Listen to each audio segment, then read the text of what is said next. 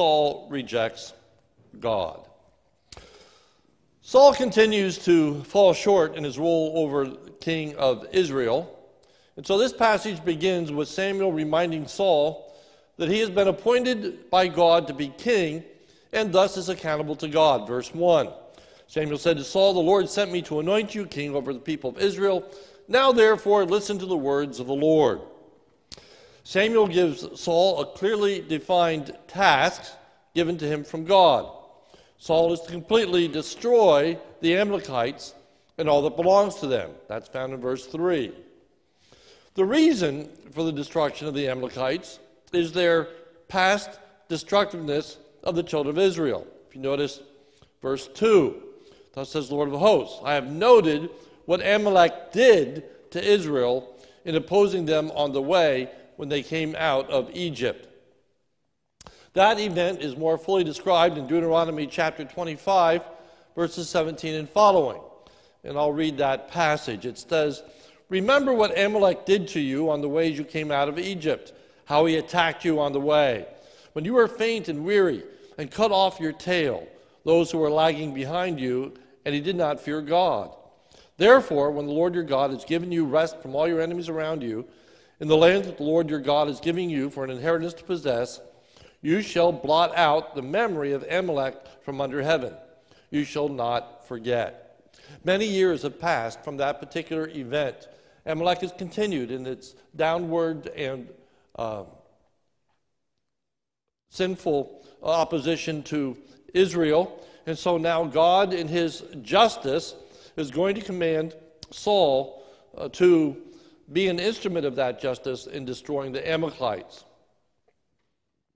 Therefore, Saul prepares to go to war against the Amalekites in verse 4.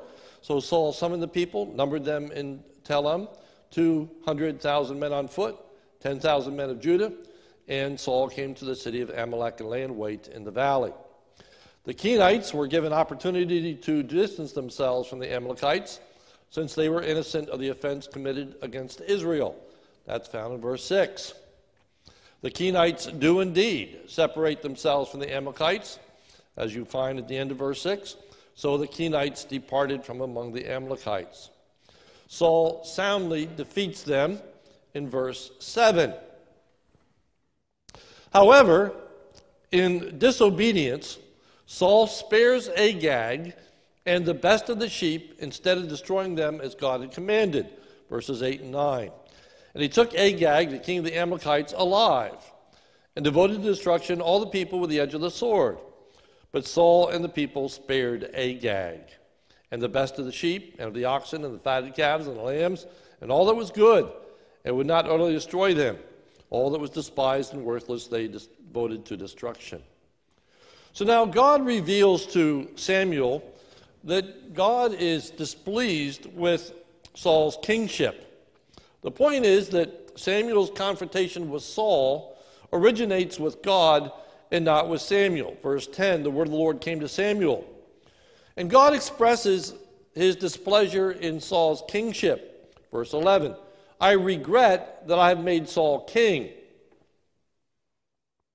I regretted that I made Saul king. That's repeated again at the end of verse 35.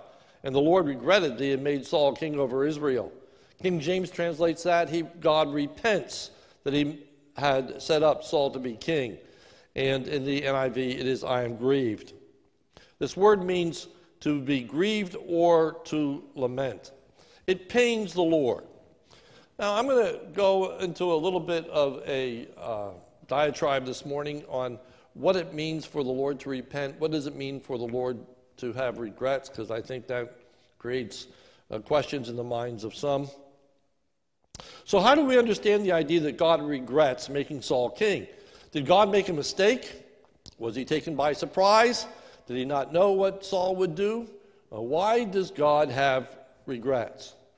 Well, some theologians explain it by saying this is an anthropopathism. Now, what in the world does that mean? Well, let's start with a word that perhaps is a little more familiar to you, and that is an anthropomorphism.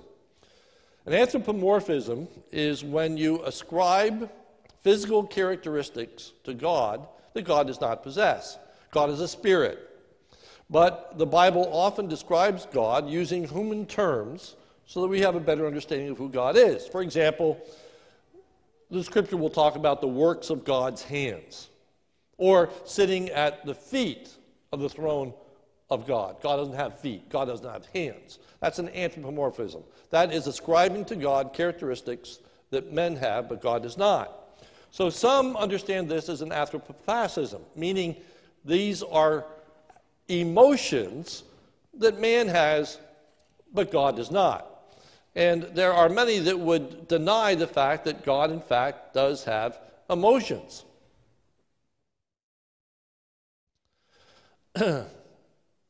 However, God is a person, and God does have emotion, will, and intellect. So when the Bible speaks of God's emotions, they are very real emotions that God actually experiences. But that doesn't end the problem. For what complicates the matter still further is the contradictory statement that's found in 1 Samuel 15 29. If you look at 1 Samuel 15 29, it states, And the glory of Israel will not lie or have regret, for he is not a man that he should have regret. The word for regret in verse 29 is the exact same Hebrew word that's found in verse 11 and verse 35. In verse, 30, verse 11, it says, I regret, referring to God, that I have made Saul king. 1 Samuel 15 35. The end of verse 35 says, The Lord regretted that he made Saul king over Israel. Twice it says, The Lord regretted. Then you have in verse 29, it says, that God is not a man that he should regret. So, how do you reconcile those two contradictory ideas? Let me give you an analogy. God has communicable attributes. That is, he shares in common with mankind that he has created in his image certain attributes. For example, wisdom, power, and knowledge, just to mention a few. God is wise, we are wise. God is powerful, we are powerful. God is knowledgeable, we are knowledgeable. We are made in his image. But God's attributes are far superior than the attributes found in man. God is all knowing, God is all wise, God is all powerful, and certainly we are not. So God's attributes are far beyond our attributes. And further, of course, they are not tainted by sin, where our attributes are tainted by sin. In like manner, mankind has emotions that are derived from the Creator God. That's a part of our being made in the image of God. We have emotions just as God has emotions. But just as His other attributes are far superior to ours, so are God's emotions. They are of a pure character. They are not tainted by sin, to be sure. And they do not demonstrate any limitations. Just as God is all knowing in his attributes of love and care and, yes, regret, he is perfect in the demonstration of those emotions. So let me unpack that still a little more. And uh, we're giving you just a, flyover of what is an extremely uh, deep and uh, important subject. But thus, the emotion that God feels when removing Saul from kingship is a real emotion. He really does lament, he really is grieved. So, how can God lament a decision that is wise, holy, and just? How is God's regret different from mankind's regret? Well, let me begin by talking about how it is similar. One can lament disciplining a child even when it is right, just, and the holy thing to do. You can discipline your child and know that that is right. That is what you need to do. And at the same time, have a sense of compassion have a sense of genuine concern for that child and know the misery and the heartache that is being produced in the life of that child, even though it's the right thing to do. When God has that regret, He's having compassion. He's having mercy even though he knows that it's the right thing to do. And as he looks upon Saul, Saul's, God's heart is broken over Saul's disobedience. And God's heart is broken over the ramifications that Saul's kingship has for Israel.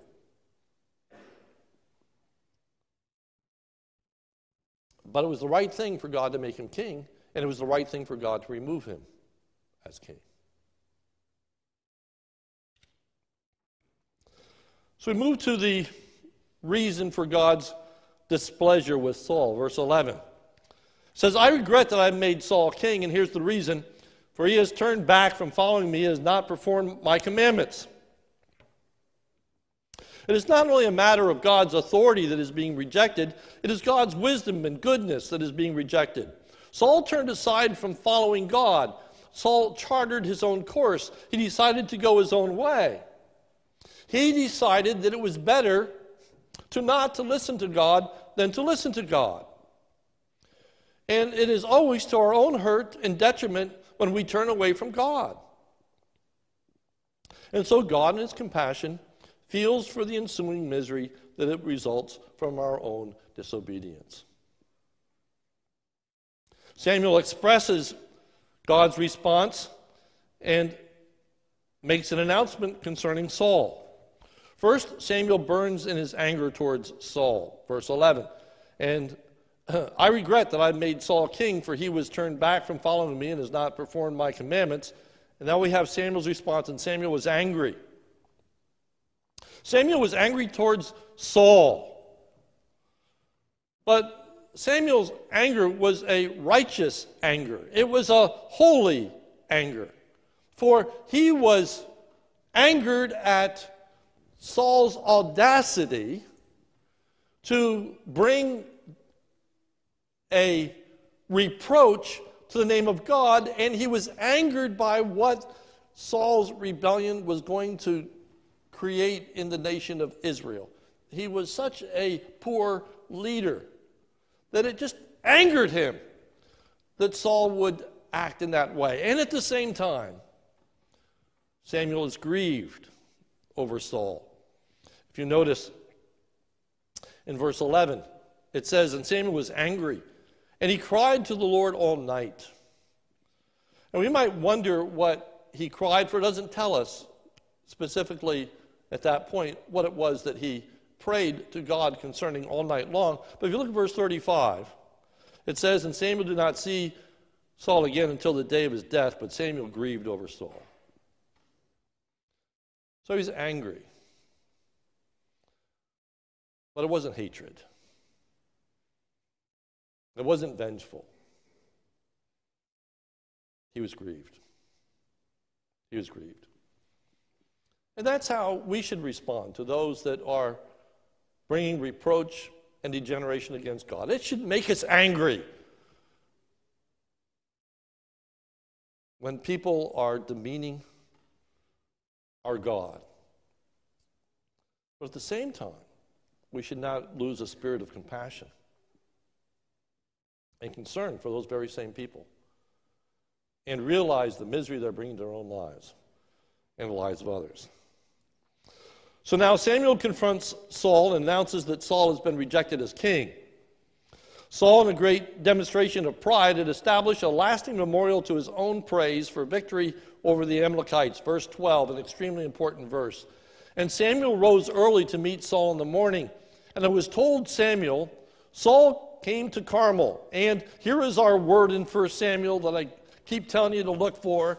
And here it is Behold, behold, look at this, think about this, don't miss this. Behold, he set up a monument for himself and turned and passed on and went down to Gilgal. Saul created a monument to his own glory in the feet of his enemies. Nothing like this had ever been done before in the nation of Israel. They'd had great leaders. They had Moses, they had Joshua, They had great defeats, but never memorial to a person. They were memorials to God. And now there's a reference to Gilgal. And we looked at that memorial that was established of the 12 stones that were taken out of the river so they would not forget what God had done when they were able to cross the Jordan River on dry ground. But here is Saul making a memorial to himself. Saul loved the praise of men, and he loved to take credit for what others had done. Back in 1 Samuel chapter 13, just listen to this. Uh, it says that Jonathan defeated the garrison of the Philistines that was at Geba, and the Philistines heard of it. And Saul blew the trumpet throughout all the land, saying, Let the Hebrews hear. And all Israel heard it said that Saul had defeated the garrison of the Philistines. It was Jonathan who actually accomplished the defeat. Now, it was under the reign of Saul, but Saul takes all the credit. And Saul proclaims himself as this great victor. And Jonathan's name is not mentioned.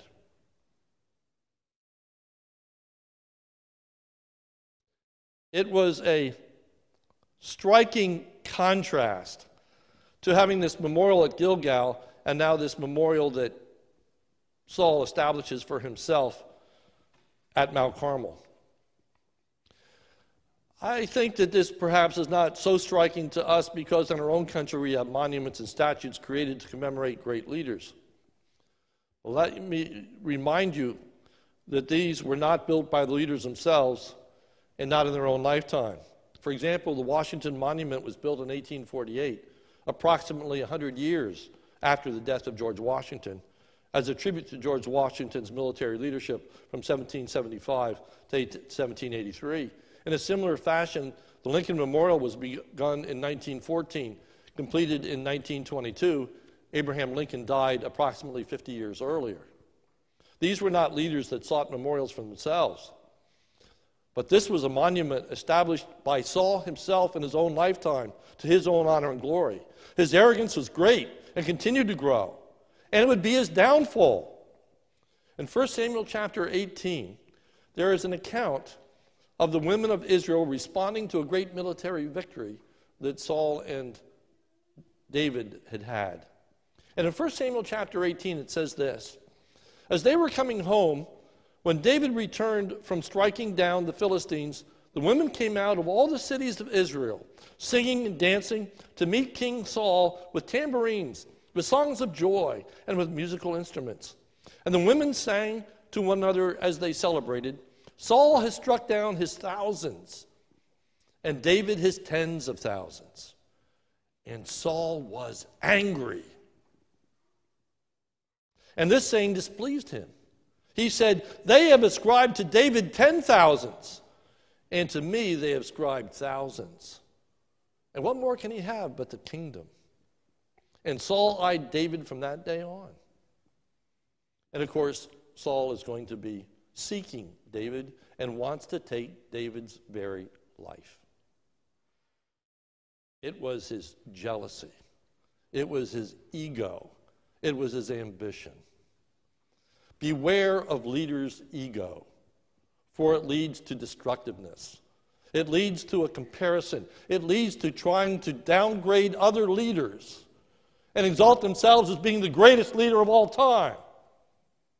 And it's destructive to people, and it's destructive to a nation. And that's what we're to learn from this particular passage in Saul's ambition and God's removing him from kingship. When Saul and Samuel meet, Saul speaks first, almost in a preemptive strike. Saul states that he has done what God has asked of him in verse 13. And Samuel came to Saul, and Saul said to him, Blessed be you to the Lord. I have performed the commandment of the Lord. Of course, Saul had not done what God commanded him to do. So Samuel says, Why then am I hearing sheep if they've all been destroyed? Verse 14. Samuel said, What then is the bleating of the sheep in my ears and the lowing of oxen I hear? If you did everything God told you to do, why are these sheep alive? Saul now seeks to distance himself from the people and blame them. His assertion is that he obeyed the Lord, but they did not. He's throwing the entire nation of Israel under the bus. And he's saying it's their fault, it's not my fault. Verse 15.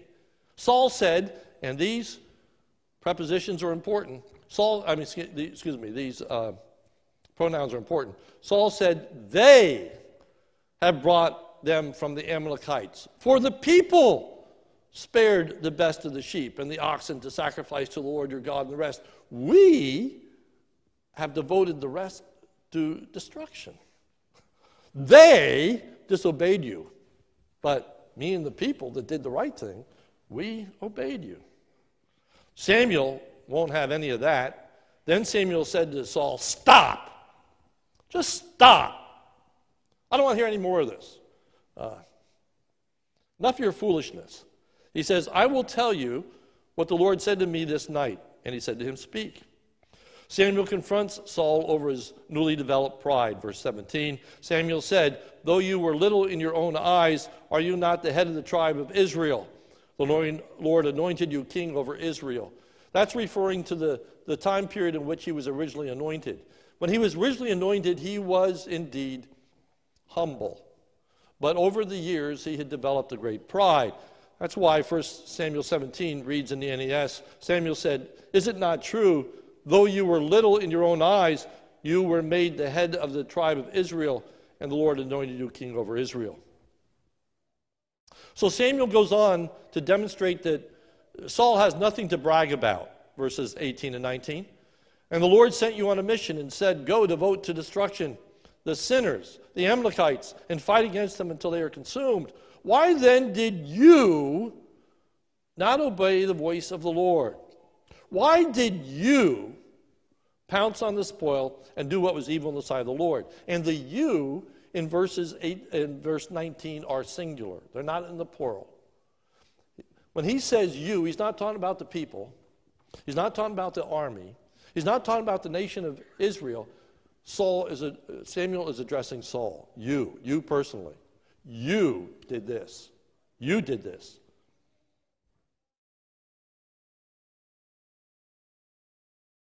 Saul continues to defend himself and refuses to take responsibility for his sinfulness.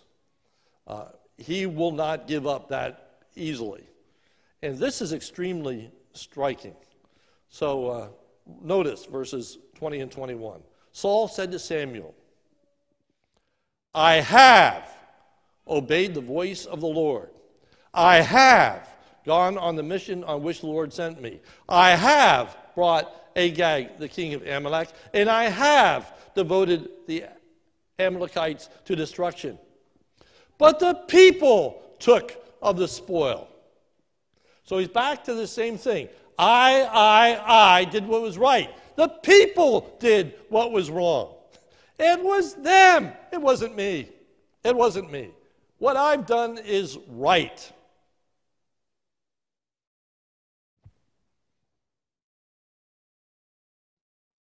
And then Saul goes on to intimate that the people had the best of intentions with which no one could possibly find fault. Notice verse 21. But the people took of the spoil, sheep and oxen, the best of the things devoted to this destruction. Why? To sacrifice to the Lord your God in Gilgal. The people, they spared these sheep and oxen in order to to make a sacrifice to God. So, how can you find fault with that? How can God be upset when we spared these sheep to offer a sacrifice to God? Well, first of all, that wasn't true. Because they spared a whole lot more than just those that were being. But that's the way presenting issues are. That's what happens. People lie. This is a lie. But nonetheless, Samuel addresses what is presented to him and says that God delights not in the sacrifices, but rather delights in obedience, verse 22. And Samuel said, Has the Lord his great delight in burnt offerings and sacrifices as in obeying the voice of the Lord? Dale Ralph Davis, in his commentary, says this, and I quote Samuel negates sacrifice not absolutely, but relatively. He is saying that formal worship cannot be substituted for obedient life, external devotions for internal submission. Your Gloria Patri, Apostles' Creed, Christian luncheons, and all star Bible conferences, none of these matter unless you are keeping Christ's commandments. Real worship is obedience. Real worship is not simply saying, Praise the Lord. Real worship isn't saying the right thing, real worship is doing the right thing. That's when we really acknowledge His lordship in our lives. Talk is cheap. And there are so many places in Scripture where it says, They draw near to me with their mouth, but their heart is far from me. What God looks for is obedience. Obedience. Why is obedience so important? Verse 23 For rebellion is as the sin of divination, and presumption is as iniquity and idolatry. Samuel assumes that sin must be rightly identified. Not listening to God's voice is not simply a failure or misunderstanding, but rebellion and arrogance. And properly compared, it is the same category as sheer pagan idolatry. It is making ourselves God rather than having God as God. When we choose to go our own way, it is, in fact, a worship of self, of which Saul had now become grossly, grossly engaged in, in his pride and his arrogance. He was rejecting God's authority over his life. Saul's legacy is not what he thinks it will be. There's a great irony here. The memorial that Saul had built to himself will fail. Saul will not be remembered for his military exploits, but rather the way his kingship comes to an end. And to verse, verse 23 Because you have rejected the word of the Lord, he has also rejected you from being king. So he is not going to be able to be king uh, as long as he would have. Saul gives a half hearted confession. Saul admits his sinfulness, but makes an additional excuse. Verse 24 Saul said to Samuel, I have sinned, for I have transgressed the commandment of the Lord and your words, because I feared the people and obeyed their voice. He's saying, Well, it's true, I disobeyed, but it's because of the people. I was afraid of them. I listened to them. I did what they wanted to be done. So he's moved, but he hasn't moved to where he needs to be moved and that is taking full responsibility for his actions. To fear man is no excuse in the scriptures. In fact, the admonition is to fear God and not to fear man. Saul asks forgiveness and seeks Samuel's continued public support, verse 25. Now, therefore, please pardon my sin and return with me that I may bow before the Lord.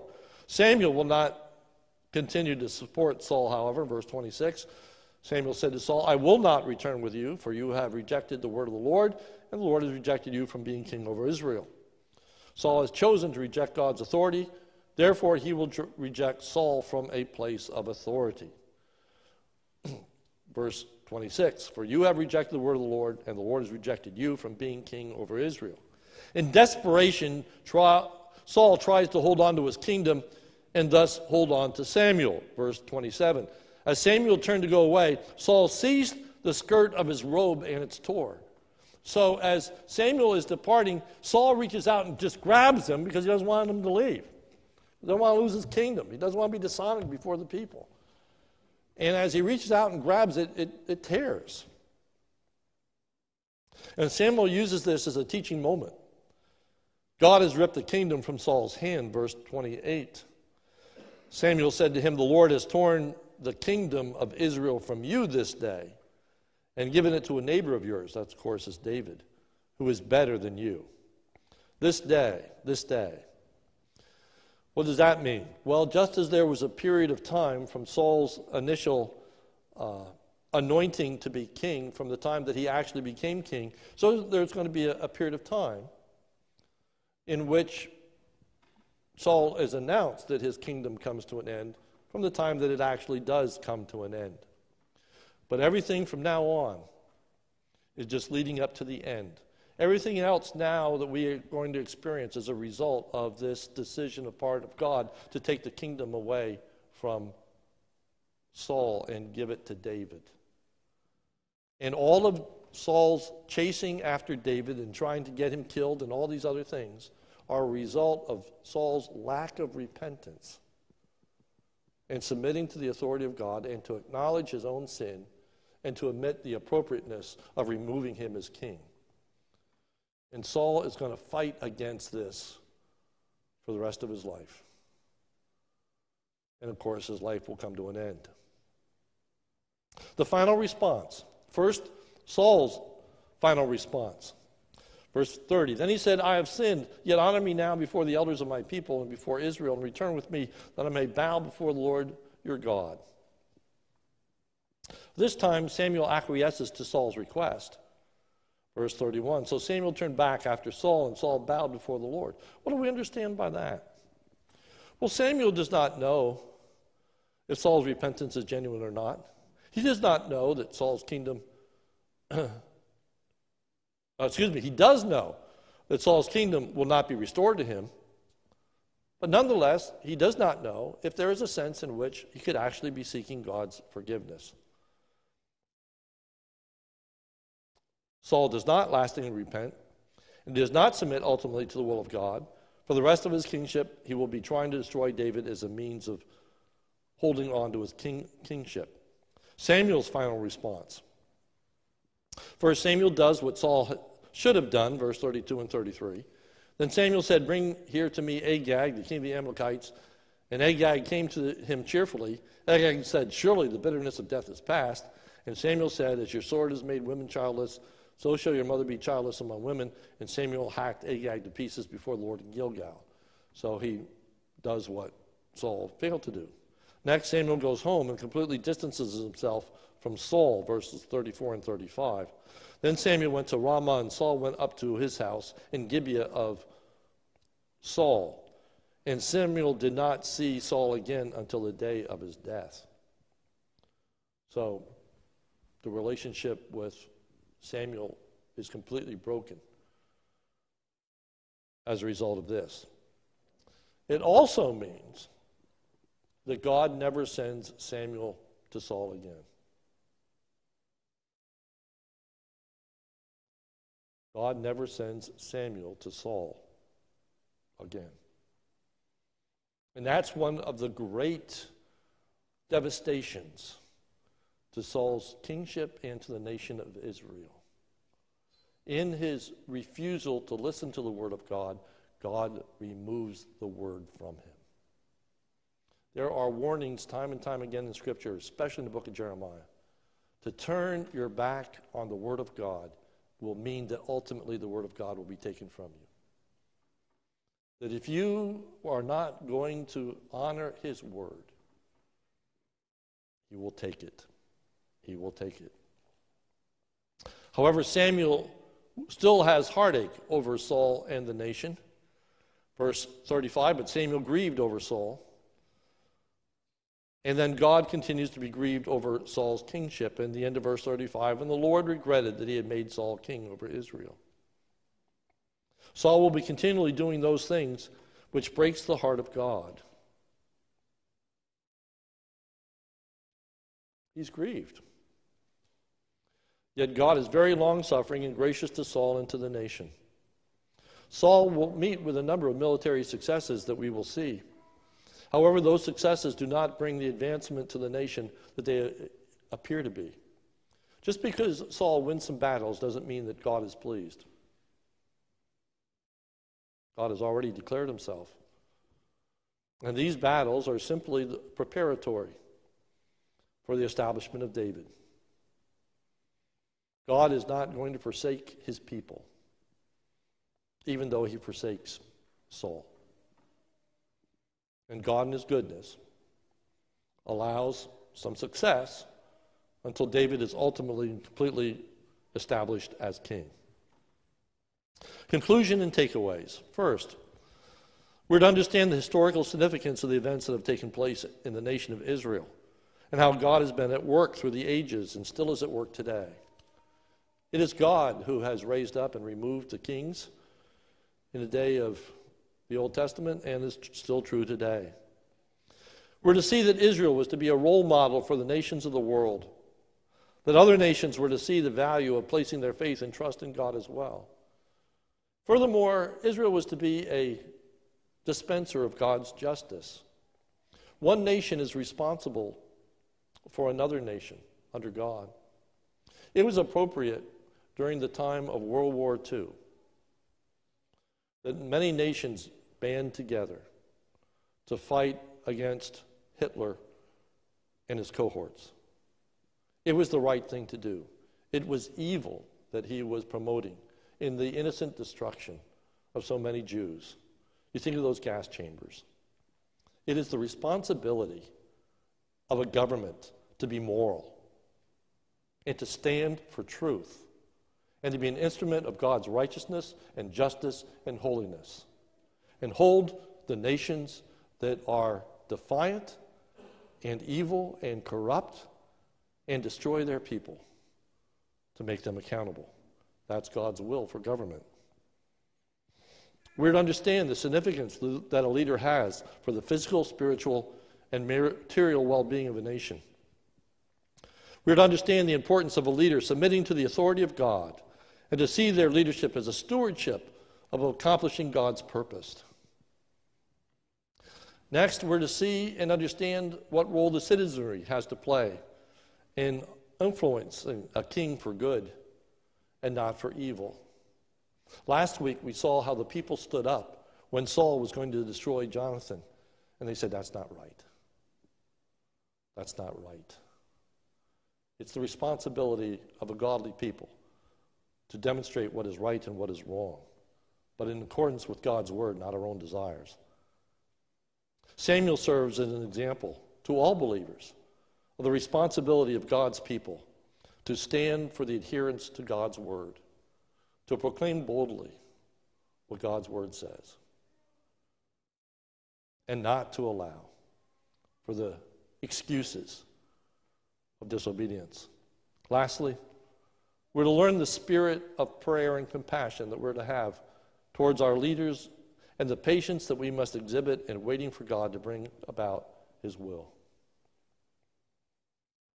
Though Samuel was angry, he never lost compassion. He never stopped praying for Saul and for the nation. May we never lose a spirit of compassion. Even when we are angered by the injustices that we see. May we never stop praying for those that oppose the things of God. May we seek their repentance. May we seek their blessing. May we seek God to be glorified as the King of all kings and the Lord of all lords. Let's pray. Almighty God, we rejoice that you are our God, you are our King. And we commit ourselves, we commit our nation, we commit our world to you. Although you don't need our authority, it belongs to you. But simply today we are acknowledging it, we are ascribing it, we are saying it is true. So, Lord, have your will. Have your way. Do what you deem to be best.